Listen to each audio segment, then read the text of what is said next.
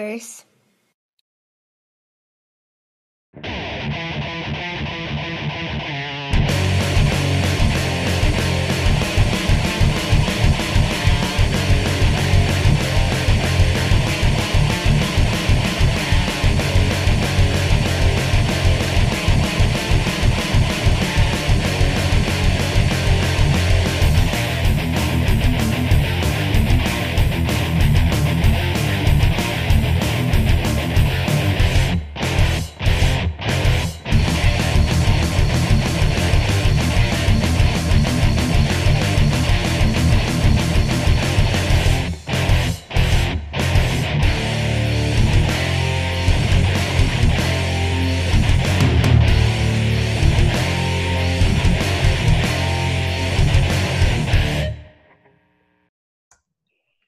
Everybody. Welcome to Speak and Destroy. Speak and Destroy is a podcast about Metallica, and I'm your host, Ryan J. Downey. And my guests for this very special bonus mini episode of Speak and Destroy, episode 60, are the great and wonderful Andrew Carter, who listeners will probably remember from our S&M2 recap. He was the bro that I went to uh, up to the bay with and caught night one of S&M2, which you can listen to that episode if you haven't. Andrew is uh, he's done many things. He's been a music manager like myself. Uh, he's a former deputy editor for Terrorizer. Still does a lot of writing, but primarily he works as an entertainment attorney. Um, and uh, you know, in the film world, can we say in the film world? Yes, you can. Um, yeah, and then I'm also joined by my bro that I went to the Metallica drive-in show with, Kevin Burwick who is a musician, guitar player, plays in the band Golden Ram. He is also a writer, a very prolific writer for Movie Web and TV Web, and uh, you know, writing about all of the uh, clickable, click-worthy tales of uh, of celebrity news. Um, and uh, good friend, both very good friends of mine, both people I talk to a lot. And as you hopefully would have guessed before I got to it, huge Metallica fans like myself. So, welcome back to Speak and Destroy, Andrew. Kevin, welcome to Speak and Destroy. You've been on the on the list to come on eventually, so this was perfect. So, yeah, so our topic is the drive-in show, which, as we're taping this, was last night all across North America. Um, Kevin and I went to the show in Montclair, California, at the Mission Tiki Drive-In Theater, which was a place he had, he Kevin hadn't been there before. I'd been there actually probably half a dozen times. It's a it's a really cool drive-in theater, which, as you would guess from the name, is tiki themed. Uh, I have a good good friend who usually has his uh, birthday parties there, so I've been. That was how I was introduced to it, and um, yeah, I've been there a few times. And they've been, actually been doing some really cool stuff on Thursday nights. A couple Thursdays ago, they did a Nightmare on Elm Street, Scream double feature. Another Thursday, they did uh, Raiders of the Lost Ark and Temple of Doom. Um, so yeah, great place, Mission Tiki. And then Andrew, you went to Woodland Hills. Is that correct? Yes, that was that was a uh, pop-up drive-in. It was about thousand feet off the Canoga exit of the 101 freeway in the West Valley. So between um, and it's a pop-up, so they set up a you know set up a screen, and I think it's already going back to being a parking lot today. Um, but these were the two southern, these were the two Los Angeles area venues. So between the two of us, we covered both locations. So when you say pop up drive in, does that mean it's not normally a drive in? No, it's a parking lot most of the time. Oh, wow. Because, yeah, because yeah. Mission Tiki is like, what was it, four screens, Kevin? Five yeah, screens? four. Yeah, it's like a legit functioning movie theater. I, I could be completely incorrect about this, but the way it was explained to me years ago, the first time I went, was that someone who loves drive-in theaters and is otherwise independently wealthy owns the place and renovated it and keeps it going so it doesn't necessarily need to turn a profit as drive-in theaters often can't.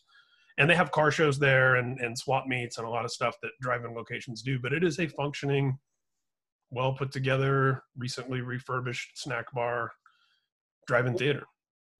All we need now is cheech and chong to come back. Yeah, exactly. Andrew was, was your show sold out? I believe it was. If it wasn't, it was very close. I mean, the, the parking lot looked like it was filled up with cars all the way to the back. And I did notice that um, almost every car was black, and most of the ones that weren't were either gray or silver.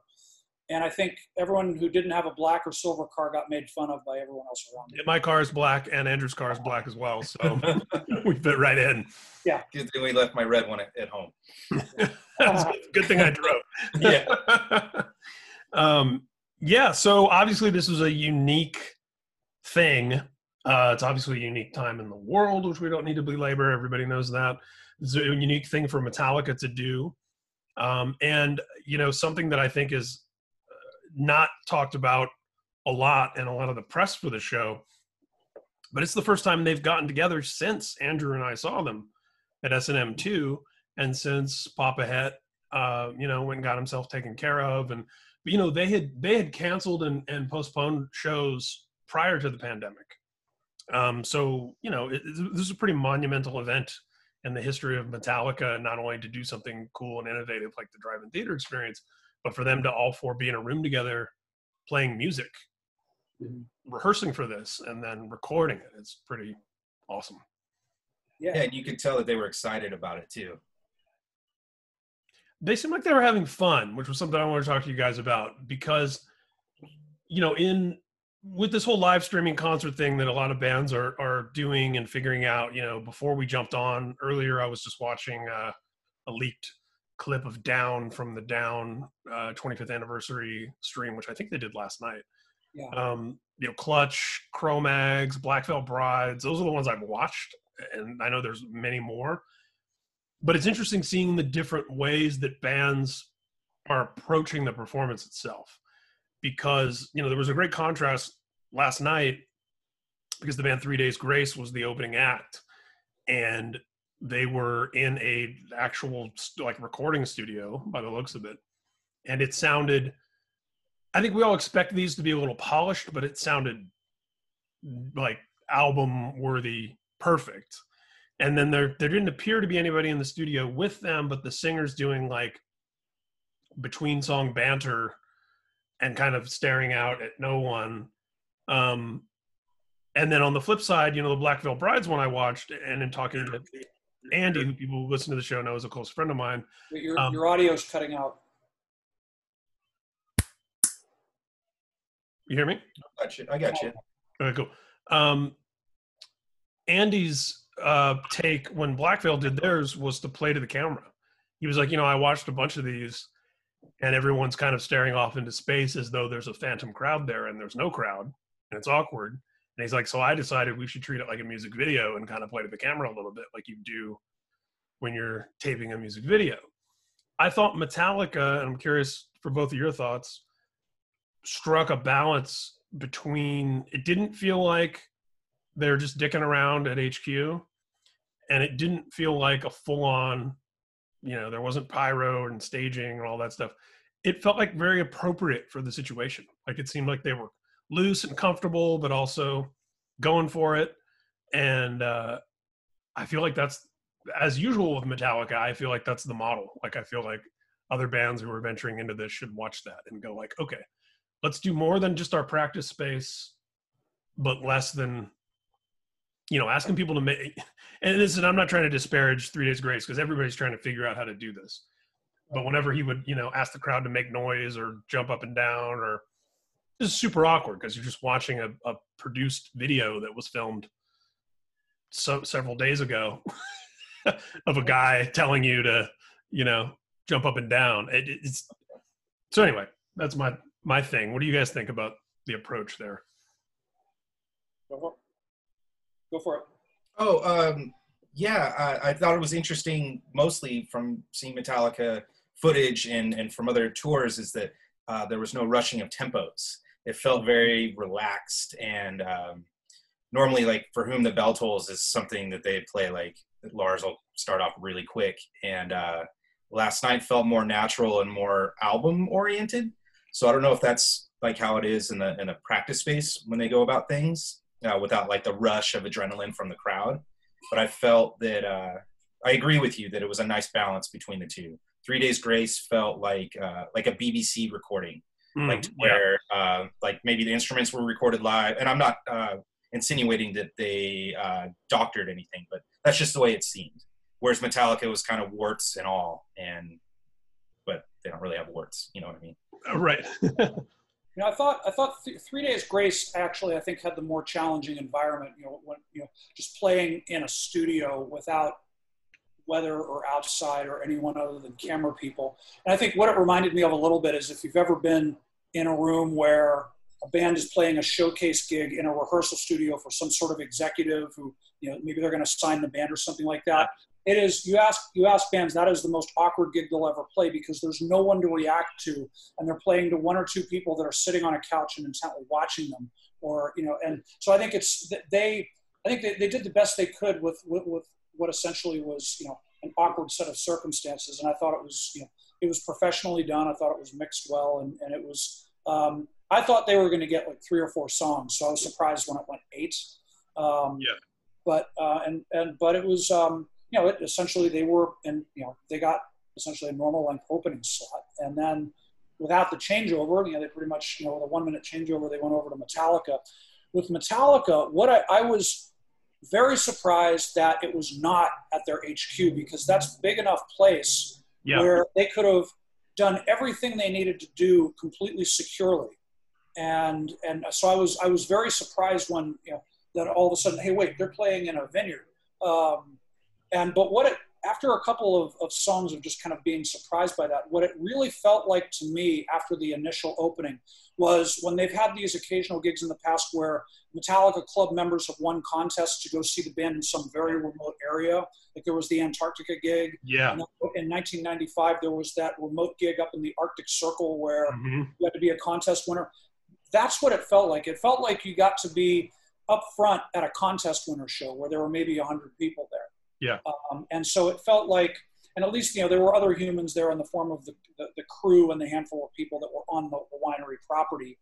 And, you know, they also had a dynamic environment in that they played, you know, they went on stage just before sunset. Yeah, that was smart. I like that. So um, I think, but it felt more like, like a, con- it felt like a contest winner show. Mm.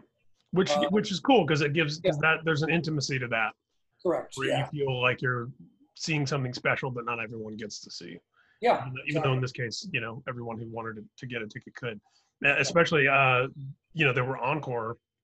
I wonder how many shows went into the encore thing because Montclair sold out pretty quickly, and then they added a second showing um, pretty soon. I am not sure if that one sold out or not, but I mean, for for the experiment that that this is, were the Andrew at yours were were people honking instead of applauding? That's yeah, they, people got into that. I think at one point, three the, the three days grace told everyone to honk once, and, and people did. Maybe that's what started it. That was started, but yeah, it got pretty constant after that. Um, we actually had a bit of a scare when when when it started when they you know they gave us the radio frequency and everybody tuned it in. Everyone tuned it in, and the the the, uh, the signal had a lot of static and it was really distorted. It was really bad sound quality, and it went on through the entirety of the previews. Hmm. And I mean, I actually got out of my car and like went to the people behind me asking, "Are you guys having audio problems too?" And everyone, everyone's like, "Yeah, yeah, we all are." And fortunately, they managed to get it sorted out just before Three Days Grace started. Because if they hadn't, they would have been looking at um, a parking lot full of refunds because yeah. it, was, it was really bad. So that that put the scare into everyone for a little while. But we were a little bit late getting going, and, and maybe that was why because they were trying to just get the radio signal just right. Something. It, it, must have been because yeah, because I remember because obviously we're in the same time zone in the same state and just you know 30, 40 miles apart from one another. And for people listening to us right now, Andrew and I were texting, and Metallica had just started at a point where Kevin and I were like half a dozen songs deep. So, you know, they definitely weren't simultaneous. But it, it's cool that the, I'm, I'm sure there were hiccups all around North America. I mean, it's a new thing. Um, and it, it, the fact that it went off as well as it did says a lot. Um, so, Andrew, I know you did some homework on the vineyard itself and that whole sort of setup. I'm super curious what you can tell us about that. I know I read that it's like 20, 30 miles away from HQ, but that was really all I knew about it. Yeah, I did. I, I, um, the first thing, you know, once, you know, once I realized it was a winery, I was thinking, okay, which winery did they pick and why? And so I you know, did some research this morning. And it turned out this was at a place called the Gundlach Bundschuh Winery. Uh, they have shortened their website to gunbun.com if you want to go look at it. It much.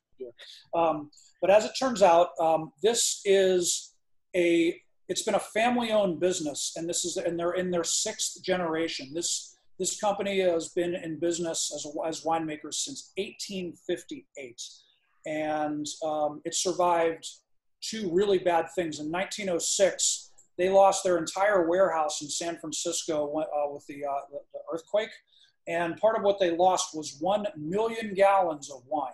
Wow. Yeah, like one million gallons. Yeah. um, uh, then they also. That's probably what Johnny Depp has consumed in the past year. Exactly. I guess it all rolled downhill at some point. But uh, and then it also they also uh, survived prohibition, where they were reduced to making sacramental wines for religious services, and then used the rest of the vineyard to raise cattle. Wow. Um, but as it but it's as it turns out, this is a, a, straight shot about 28 miles up the road from Metallica's headquarters in San Rafael. Uh-huh. Um, it's about a dozen miles from Napa, where the uh, um, the now Las Vegas Raiders used to have their training camp at a middle school not far from there. Um, but it's a nice removed area. But it turns out, I think the other reason they went for this place is that it's gigantic. It is 320 acres of land. Um, and to give you an idea, that's uh, an, an, um, an acre is about the size of a United States American football field. But if this if this property was a square, it would be three quarters of a mile per side, or over in Europe, 1.2 kilometers per side. This place is huge, and uh, it turned out this all fell into place at the end of July. Um, the owner, the current uh, uh boss of the winery, who is a guy about 50 years old um, and, a, and, a, rock and roll fan, um, he'd been approached because they do rock gigs at the winery. Um, and they said, Is there any way that we could make this work and do it very quietly? And the answer to all of that turned out to be yes. And everybody involved in having this done under secrecy managed to keep very, very quiet about it up through and including the tapings, which was, I think it was the rehearsal was August 9th, and then the taping was the 10th. And I'm pretty sure they taped the rehearsal as well based on some of the clothing changes that you would see between yeah. songs. Yeah. Um, so they, they had two nights of actual outside time to film, and then you know they've had you know, a couple weeks to, to mix it. But it um, apparently it all went very, very well. Uh, there were only half a dozen people uh, in terms of the neighbors that actually knew what was what was really going on, and everybody they, they told they told most of the neighbors they were filming a commercial. And then the other thing they did, and this was very surprising, um, they all their sound was in-ear monitors. They didn't actually amplify the gig at all. So the I had a feeling. Okay, that, yes, that yes. makes a lot of sense. It does. That, that was the very that was as soon as you were done. The first thing I was going to ask you is, so is it just because it's so big? Like, how did they handle the noise? That explains. Well, well I think this would have been. I mean, I think if it had just been the mic, the amps that we saw, chances are, I mean, someone would have heard it. Um, but, of course. Uh, yeah, without a doubt. Yeah, but as it was, I mean, you know, somebody, the only thing you would have heard um, acoustically would have been the drums and the, and the vocals. Yeah. Uh, but so that was how they also managed to do it. But they they um, they managed to get all the equipment in on Saturday night as the winery closed. They did a they locked the winery out and sent all the workers home on a Sunday and the Monday. Um, and they didn't tell anybody. But they just told everyone they were filming a commercial. So and awesome. fortunately, they were able to get everything in without anybody figuring out what was going on the crew stayed in a local hotel and the owners kept that quiet and then they were able to get you know the band in and out both days without anybody figuring out what had actually happened wow. and you know i guess the, the, the really tricky thing would have been you know they had guards at all the entrances but the problem now is if someone has a drone you know could they get in and that's the big and, and you know as it is the only drone footage was this that was at the very beginning and end of the set that the band shot so yeah which was which uh, kevin and i were talking about that afterwards about how it's um, we were surprised they didn't use more of those because it was really impressive when you saw those shots. It was, and um, yeah, it all worked very well. But it, but the guy who made this happen, it was the uh, the current boss, um, is uh, Jeff uh, Jeff Bundschu, who's like 52 years old, and he's been running the winery since he was in his early 30s, and uh, he's uh, he loves his live music and he loves his bands, and the um, it turns out the other thing thing that came up is at the end of this month, uh, or within the next month, he was supposed to have a socially distanced Chris Robinson Brotherhood concert at the winery, and the local uh, the local politicians found out about it and asked him to shut it down. And so, in order not to blow the Metallica thing, he actually had to cancel the Chris Robinson booking. Well, I mean, so, you know, yeah, yeah, yeah, sorry, exactly. Chris, but Chris, can reschedule. yeah, and so- also, you know, Metallica are his neighbors, so he's just being he's just being neighborly. so yeah, it all, it, but it all worked out very well, and and they, uh, but they they really, I, I I would have just never thought to have like set up and, and play there, but by playing it at sunset and having the, I guess the band were facing north based on where the sun was setting, and so it was. This, Kevin, this is what I was saying when I'm like, Yeah. Andrew's gonna carry the weight here. Yeah, so they on. weren't so they weren't staring into the sun as, as as the sunset was happening but it made for a really really nice kind of artistic concert and, and it was dark halfway through so it was I uh, loved that. I loved that the sun was going. And you know what else I liked about the the sun sundown aspect is it also sort of let you know that they didn't cheat by running through the set 15 times and choosing the best blips of everything because you can't cheat daylight. you know, it's like the sun Yeah. was going down. Especially those first four songs were just rapid fire. Boom, boom, boom, boom. Yeah, right. Lars was counting them off like right away. yeah. I Um, think that helped. Oh, go ahead. Well, I was just gonna say, I also thought it was cool, um, transition wise, that there wasn't a lot of awkward banter between songs because they did stuff like cutting to video montages and, um, and then there was that great moment where Hetfield had the, the printout of all, where all the drive-ins were, and they're all Yeah. just talking like that. To your point, Andrew, felt a lot like a fan club, like, like you're just hanging out with Metallica, you know, oh yeah as they talk not- amongst themselves. and not only that um, uh, robert actually gave a shout out to the woodland hills drive-in we were one of three Yeah. or four that got one. Oh, that was the loudest car horn of the night except for the end He Was might have the been. one- He might have been at Yeah. your show. I didn't figure this out until afterwards, but um, I follow his wife on Instagram, and she was posting Instagram stories of the two of them and their kids in their car at a drive-in watching them watching the movie last night. And I was trying to think. There's only so many places where they'd be doing that, um, and I don't think it was. It didn't look like ours in the footage, so it very Um, might have been yours. Yes, sorry, yeah. 'cause I And, and it didn't seem like anybody recognized him or was bothering him. You know, he was. There. Well, he, he was probably in undercover. I mean, if Yeah. if he'd gotten made during the show, there would have been commotion. yeah, So um, I think, pandemonium. yeah, where, wherever he, if, if uh, maybe he was there, it's probably the closest one to where he lives. That's what I would think. So um, he may well have been there, but I think he just went undercover. And uh, yeah, because that, that's one of those things. Like if that had happened, like that would have made its way through the parking lot like wildfire. So and it didn't. So it was as far So let's talk about the set list. You are the set list master, which I think um, uh, owes some kind of debt to uh, you being a deadhead.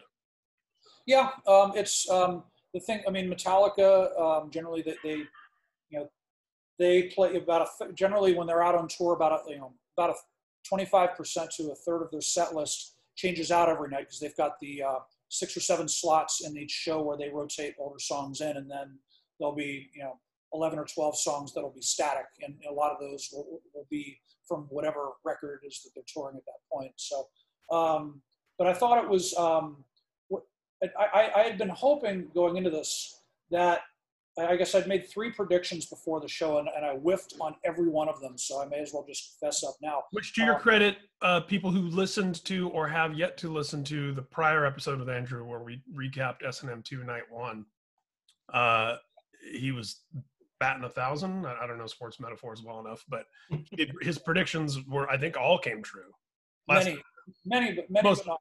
But, uh, but yeah, this one I thought that they were going to bust out something very, very old and not played all that often early in the show to kind of throw a bone to the like the, the, the, uh, the you know the old school uh, the hardcore fans. I mean, there was the jump in the drive-in T-shirt, so I figured that was the obvious one. Yeah. And it's such a catchy song that even a more casual fan will like that, you know.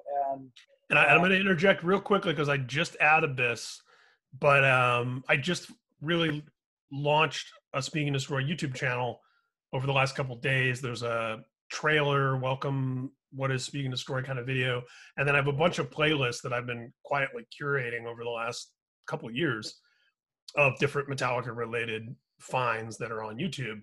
One such video, which you can find in the Dave Mustaine Metallica Speak and Destroy playlist, is Lars at some point in the looks like the the late 90s early 2000s he's backstage in the dressing room trying to find a working stereo with which to listen jump in the fire because the band is going to relearn jump in the fire to add it into their set list.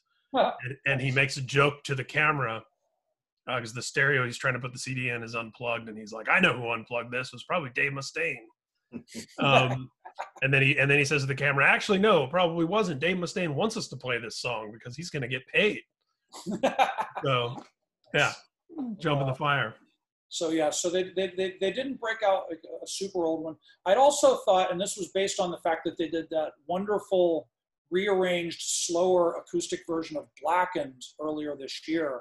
I thought that there might have been like they might have pulled like what Led Zeppelin used to do is you know do an acoustic segment of about three or four songs in the middle. and metallica did that um, in the reload era they would do in the middle of the set towards the end somewhere as one of the encores they would set up and they'd be really close together on the huge Yeah. stage and like so I thought I, I thought that down. was, I was I was actually hoping they were going to dust off Blackened and do that version again. And they Me too. Or, or the regular version. yeah, or the regular version. Or the regular version. I would have been very. I even said that to, to Ryan last night. I was like, oh man. It was Black. interesting to me when they when they started Nothing Else Matters. I turned to Kevin and I was like, "Oh, the show's over because Nothing Else Matters always goes into Enter Sandman, and unless there's a there's an encore of, of Seek and Destroy." And Kevin was like, "They already played Seek and Destroy," and I was like, "Oh yeah," um, but we're all used to they only do Nothing Else Matters right up through the solo, and then Hetfield rings out that last note, and then that goes right into Sandman. And I thought it was interesting last night. I can't remember the last time I heard them finish Nothing Else Matters. But they Yeah. played the end of the song, which there was even a moment where I was like, how does this song end? Because I'm so used to the live iteration. Well, I think it was um, the, the- things that stood out to me last night as the set was unfolding. There were there were two things that that uh, two songs that were, you know, they're, they're they're constantly in Metallica sets, but they turned up in unusual places. Which is Seek and Destroy. They moved it all the way forward to fourth in the set.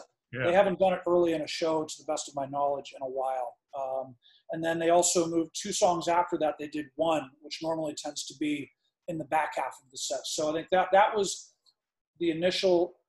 You know, my initial reaction was, okay, well, those those were the two big changes. Um, but as it turns out, um, they I, I did some did some diving this morning, and I found out that there were actually four songs in the set that had actually been semi-dormant for the last few, you know, for most of 2019 when they did the last run of shows. And just to recap, there had been, you know, there were the two S&M shows in September, and prior to that, they did a run of North American shows in the winter, and then did um, European stadium gigs in the summer.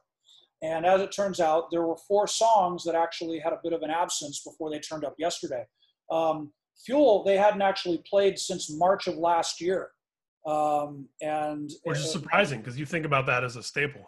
yeah, I did too. I was really surprised. And it turned out they didn't play it all summer in Europe. The last time they played it was in March of 19 at, at the Grand in Grand Rapids, Michigan, in the States. Um, and then later, it turns out that um, wherever I may roam, they played that at uh, the two S&M shows. But prior to that, that had been sitting on the shelf since February. Uh, uh, they, they played it in Cleveland on February 1st that year. So that one also sat dormant for an unusually long period of time. That, that was surprising. Um, Fade to Black uh, turned up uh, much like they did it earlier in the stadium gigs. I think the last show they played it on was, was in Belgium on June 16th. And then Battery also had not been played since March 9th in Louisville. And I was also surprised about that. So there were actually four songs that had been absent, not for you know an entire year, but ones that weren't in the rotation uh, over the summer. So they actually Yeah. did dust off four songs that hadn't been up and running for a little while when everything hit pause last year. Yeah, a couple of our listeners were responding to. I, I had posted the set list last night on the Speaking of Story Twitter account, and a couple of folks had complained that, oh, you know, would have loved to have seen more deep cuts, and this is just kind of a greatest hit set, and that's cool, but this and that and whatever. And then, yeah, as you just pointed out, even in a quote unquote greatest hit set, there are songs that that hadn't been played for a while.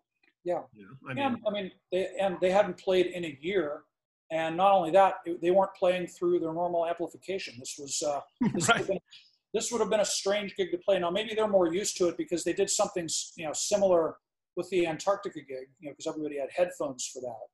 But it just, um, I think when you really, really sit down and th- you realize, okay, they were dormant for a year, and they came back and turned in a really, really tight, good show. And I thought also, I thought the mix was excellent. Um, uh, Robert was nice and up in the mix. Very up. Um, which was up. which which- yeah, it was the bass up mix, which I, I like Metallica better with the bass up. Um, and so, I, but I, I thought they did a really, really good job, and they were um, they were tight, and they left they left a couple of minor flubs in, which I think was great because that proved that Yep. it was live. Um, and it was, um, yeah, I think when you really add up everything, all the variables that were working against the band, um, making this a really, really, really good show. Um, it made sense to actually go with, you know, even if they weren't necessarily deep cuts, go with tried and true stuff, and and also, um, you know, they were able to at least grab four songs that had been dormant for at least a little while. Yeah, uh, that, I'm glad you brought up the mix actually because, and you know, and it could be different relative to. I mean, for example, we were all night. What, what were we listening to? Stereo from other people's cars, really, right? Well, and and uh, Did the drive-in have a have a speaker? Yeah, yeah, that's what we were getting the main mix from. Okay. Um, so I'm curious, yeah, if what we heard was a little different. But on our end, we noticed that bass was really loud, drums were loud, vocals were loud. The guitars were only comparable level wise when they were playing on the clean channel. But for the most part, just regular Metallica guitars were really low. Was that the case for you? Andrew? Um, I don't know. I guess I, I, I didn't notice that everything else was lower. I think it was more just for me. I was just so happy that the bass was more prominent. I think that was Yeah. the, the takeaway. It definitely was. and and and also um, I mean we, we had our windows down but you know we had our car stereo up so we could hear both you know within and without and people off to our right somebody brought a really big amplifier so it was considerably louder nice. on the shotgun side um, Nice. and uh, but it was so we actually had a pretty good uh, we actually had had pretty good sound within the car but without as well and there was one car in front of us that they seemed to be slightly out of sync uh, but they they Ooh. were they're, uh, they it was like the feed they were getting was coming in a fraction of a second later but um, it didn't affect things Did you notice. Kevin? Because since there were multiple screens where we were, when I went uh, to the snack bar, it seemed like the screens weren't necessarily in sync. They definitely were not in sync. Okay, but then I was also like, is this just like a mind trick that's happening to me because I'm walking and I'm disoriented? But screen one was way behind our screen, and um, and I was checking for audio too when I went to the restroom. I was trying to see if I could hear more guitars. Like oh, if the mix was different, yeah. Yeah, and um, it it really wasn't. It seemed like the mix was uh, uniform throughout the whole drive-in. because I I- my very first thought when it first started was, and this is this probably shows you know that I went to high school in the late '80s and early '90s, but I thought, oh, it's because everyone's got these bass heavy car stereos. I don't even know if people have those anymore. I I just that was my first thought though, was it was like yeah, everybody was, but but it wasn't so much bass frequency as it was bass guitar was loud. Right. So I mean that was cool. Um, curious, Andrew, before we wrap up, um, and this is without placing a value judgment on a, you know I don't want to get into the divisive political nature of, of the pandemic where everything gets politicized, even the freaking pandemic. But it was made very clear from the outset, over and over and over, and you got reminder emails, and they reminded you as you scanned your ticket that you were supposed to social distance and remain in your car for the duration of the thing unless you had to get out to go to the restroom or you wanted to go to the concessions and get snacks in which case you had to always wear a mask and you had to maintain social distance.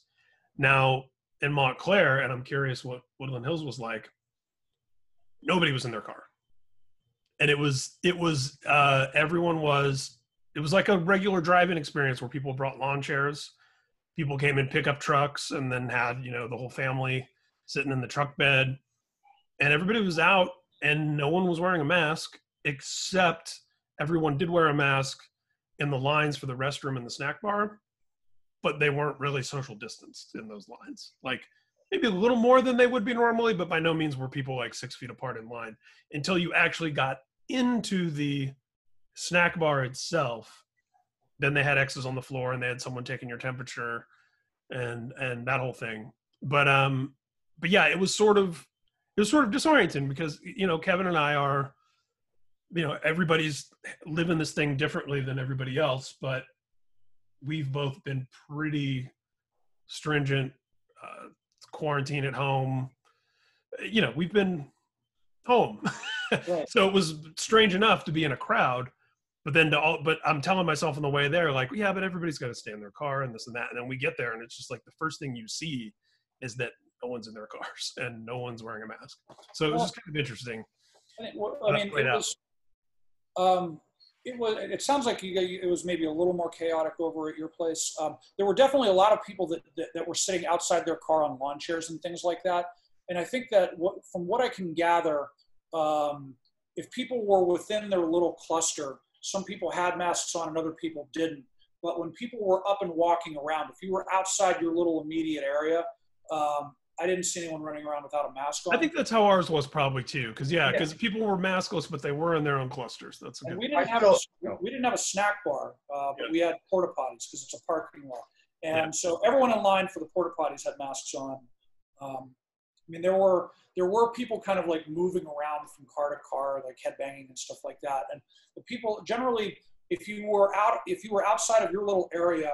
Um, you had a mask on. I thought for, for from what I could tell, people were actually pretty respectful of of, um, of the Other mask rule once yeah. they left their immediate area.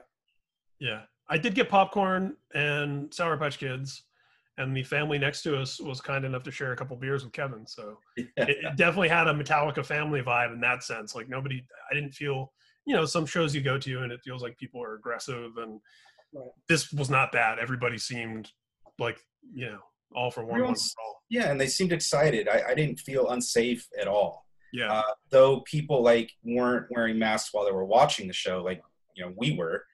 Yeah. I think that's the longest I've ever worn a mask thus far. Yeah. Since it went through, but um, it, everyone was still. But we did sit outside of the car. Full disclosure, when we realized yeah. that's what everyone else was doing, and I remembered that I have a couple lawn chairs in the trunk from when my son was playing soccer last year before the world changed uh, and I was like, we can sit outside too, I guess, because everyone else was, you know. But uh, and we were social distance from everyone. But you know, I prior to getting there, I expected that they were going to have staffers walking around, you know, policing everyone, and, uh, they didn't. The security presence was there. I mean, I know at one point, um, my car, my, I kept on having to restart my car and shut it off because my battery kicks off after 10 yeah. minutes. And so I, I, it happened enough where I started just doing it after every song because I didn't know if the next song would be 10 minutes or not. Yeah. And you do it while everybody was honking because the lights would flash on and off. And at one point, my lights didn't go off, and within about 15 seconds, there was a, a worker uh, you know, basically came over and said, "Hey, can you turn the lights off?" I was like, "Oh, yeah, yeah." So they were they were That's really good. on that in terms of making sure that no one was doing anything to distract. So I think that they uh, the, but the, the, from what I could gather, the event staff they were very friendly and very on top of things, and I didn't see anybody giving any attitude to anyone. I thought yeah. it, um, I didn't see any anything that was embarrassing, obnoxious, untoward, so forth. Right. So, yeah. it, from what I can gather, this all went very well. That's awesome. Well, um, to kind of in, in summary, the question I would pose to both of you and to myself, because I haven't really thought about it too too in depth. Um, it's kind of a two twofold question one, during this ongoing pandemic, is this something that you would do again, either for Metallica or for another band, or was this like a one and done that was unique and interesting, but I don't need to do that again? And two, if and when the world gets back to some sort of semblance of normal and people are going to concerts in the way that we're accustomed to, would you be interested in continuing to do something like the drive-in stuff and like the live streams that have been happening online like is that are those things that are going to stay with us because you know for years you were hearing like you know i remember serj from system of a down talking about hologram concerts and you know there was always talk of this sort of stuff. And now that we're sort of forced into it it's like are these things are we gonna is the industry gonna adapt to where live stream shows and drive-in concerts are just gonna be part of it even when normal concerts are back? And if so would you guys want to go? So yeah so twofold question.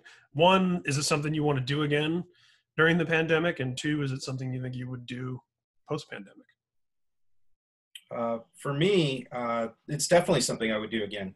As I said earlier, I, I felt safe, and uh, this reminded me, though it was different from going to see the Big Four in the movie theater.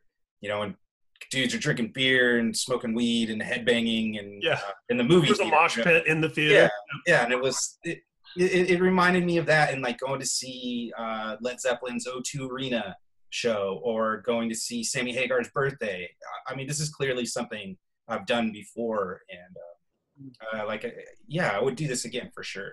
was the sammy birthday like this i didn't know i didn't realize that Well, no, I mean, the, the Sammy birthday was a one night only thing in movie theaters. oh i didn't know that Yeah, and so that was it was neat, and uh, there was a ton of people in the movie theater, and definitely wasn't as rowdy as the Big Four, but it was no one was chanting slayer slayer slayer no, no, and, you know the Led Zeppelin one, the reunion show was you know more of, of an older crowd, but it you know they all sounded great and it was awesome. Um, but as far as like going to a show, an actual show again, that all depends on you know like a real show when that is. Right now, there's no way. Oh but i'm but i'm saying when there when there are real shows would you still oh, of course, because I've already been doing it. these kind of shows too so you've already been doing it Yeah, I'm a nerd. I'm, I'm gonna go if Yeah. something I want to see and I can. I, well, I went to the big four as you know i went to the big four Yeah. my buddy jeff kresge and i went and um we thought it's funny you brought that up because we thought oh we're like the only two nerds who are going to go to this like who even goes to this you know We thought the same thing. and we thought that the thought theater same. would be sparsely seated if you know we we really expected to walk in and be two of like six people. Right. and it was packed and it was a lot of young thrashers like 20 year olds teenagers in like brand new crisp like fourth and fifth tier thrash band t-shirts patches. There was a pit. I remember saying to jeff afterwards i was like dude the only thing they messed up with here is they could have sold merch if you walked out of that theater and there were merch stands for all four bands they would have cleaned up because it was a concert it was crazy um yeah and it was fun you felt like you were you got that like communal tribal metal vibe at that showing so so yeah so andrew your thoughts on those Yeah, two I think, um, yeah, I would, yeah, I, I would definitely do this again. I think that um, to an extent, this is something like having a national drive-in event like this. When you think about it, there, it's not something that would be able to happen all that often anyway, because the amount of acts that can actually draw enough people to make it financially viable to do it, Hmm. you got to be on that highest tier. that's Um, point so that's so whenever that is happening, you know, when they continue to do these, um, you know, if, if this is if this is what it takes to go to a concert, yeah, I'm happy to do it. I had a really good time. I enjoyed it. Yeah. Uh, and so, yeah, I would definitely continue to do it. I think you know it, it's it's a step beyond you know paying you know ten dollars for a live stream or sixty dollars for a pay per view. You know, this was you know priced at one fifteen, about twice what you'd normally pay for you know like like a a UFC type pay per view Yeah. Um, but you could theoretically split it up between six people i doubt many people did I mean, i'd be it would be neat there's no way to have access to it probably but it would be neat to see what the breakdown was of how many cars had six people in them and how many had one person in it yeah, know? exactly. Uh, yeah, true. Um, but then, then the and then the other the second question is that um, uh, that I when when normal concerts resume, I think that there will still be a market for something like this, and the reason why is that, and I'll just go back to you know during the um, the opening montage last night, you know during the uh, uh, Ecstasy of Gold. Um, can you imagine a year ago us seeing that montage, the film montage of everyone getting tested for COVID? Can you imagine like what what what would you have been thinking if we had seen that a year ago? That would have been terrifying.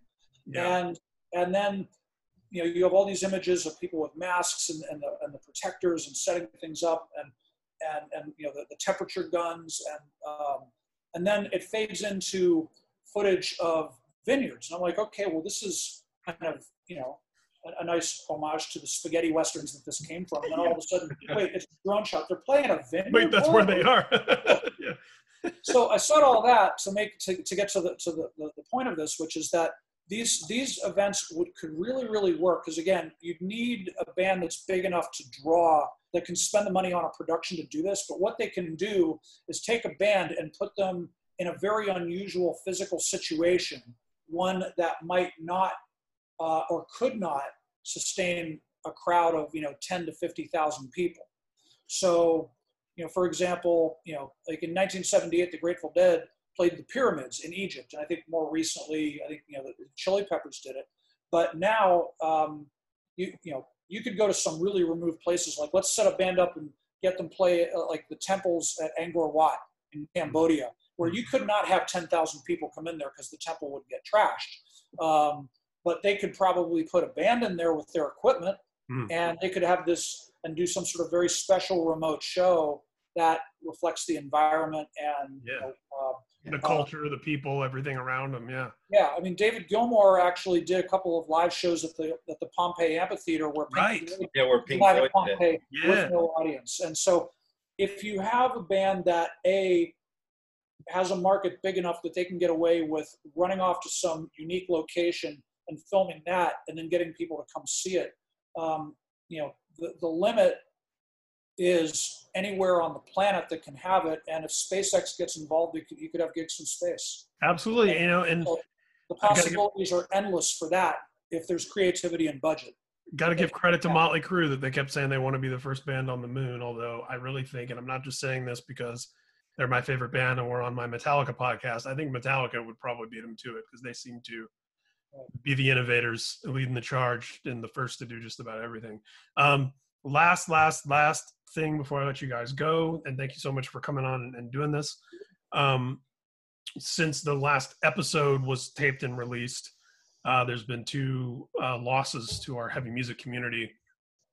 Uh, Quiet Riot uh, being an important legacy band of many decades and generations, and Power Trip being a band that's uh, very exciting of of today. Um, two key essential people from each of those bands passed away. So I want to send out love, light, prayer, thoughts, uh, you know, condolences to uh, the family and friends. And if either of you, I know Kevin, you're a big Power Trip fan.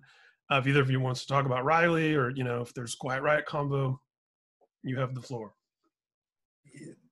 the power of the Riley thing is it's yeah, it's that's a huge loss to thrash metal today, and I don't really have anything to say except I'm still in shock. And um, yeah, I just I hope his family and his friends are doing all right, and his bandmates.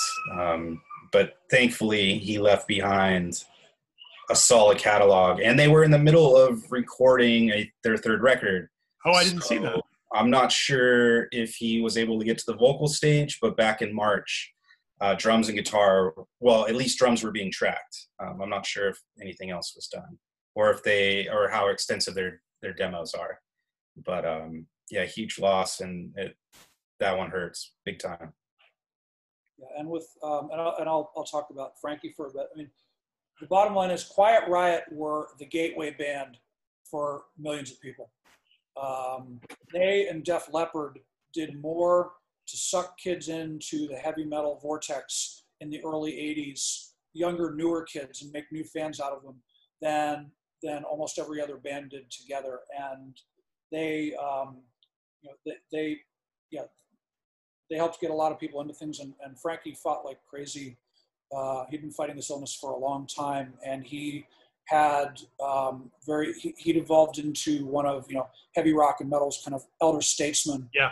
And played that role absolutely wonderfully and was an excellent representative of you know his band of, of his his band and their legacy and just um, and just his overall love for music. And it is it's a shame we lost him but he's left behind a very very good catalog and a lot of good memories with a lot of people Absolutely, and I would say Frankie Banali, much like the great Chadwick Boseman, who we also lost this past week. Um, you know, the fact that those two were one publicly and one privately battling terminal cancer and yet as prolific and ass kicking and visible as each of them were up till the very end is, is just massively inspiring. And that's not to say that everyone who's terminally ill or, or disabled in some way uh, has an obligation to somehow be that strong.